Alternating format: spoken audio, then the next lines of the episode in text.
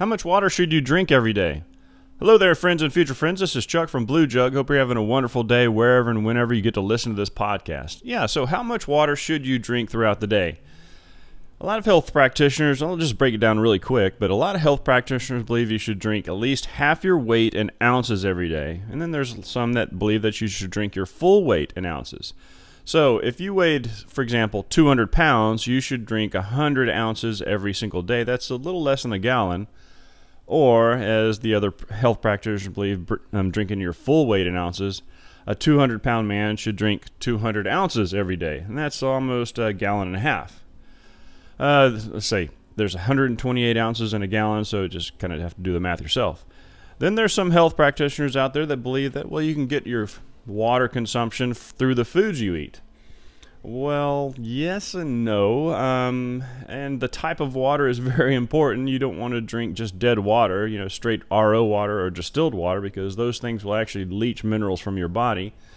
You also don't want to drink tap water, straight tap water, because the there's just so many issues with tap water. There's too many chemicals, uh, heavy metals, all kinds of stuff in our water. So you have to be careful about what you're drinking.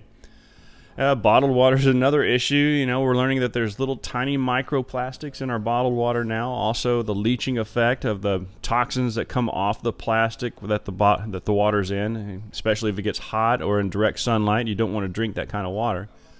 The best kind of water for you is where you make it right there at your tap. You know, you clean it up, you're able to get rid of all the stuff that they add to the water, and then you add the minerals back into it. So if you are fortunate enough to have your own system there right at your kitchen sink or wherever you draw your water, that's really the best way to go because you know you're in control, you're changing your filters on a regular basis, you're adding those minerals to your water, and so on. Yeah, so hope that helps out a little bit. Uh, we do have to be very careful about the kind of water we drink, but we also have to be very smart about drinking enough water throughout the day because dehydration is a big issue, especially in the elderly.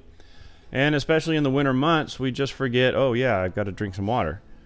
But winter months is actually more important to drink water in the winter months than in the summer because you just forget about it. And you end up getting these little dehydration issues. And most of our health issues is because of a dehydration. It's really weird, but it is. All right, hope this helps out a little bit. Again, my name is Chuck. I'm with Blue Jug. Check out our website, bluejug.com. We've got about nine open stores, and three other people are looking for locations to open up a Blue Jug.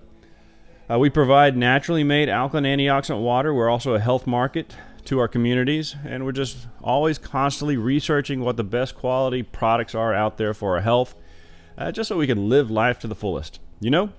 All right. Again, hope that helps, and God bless everybody. Y'all have a great day. Bye bye.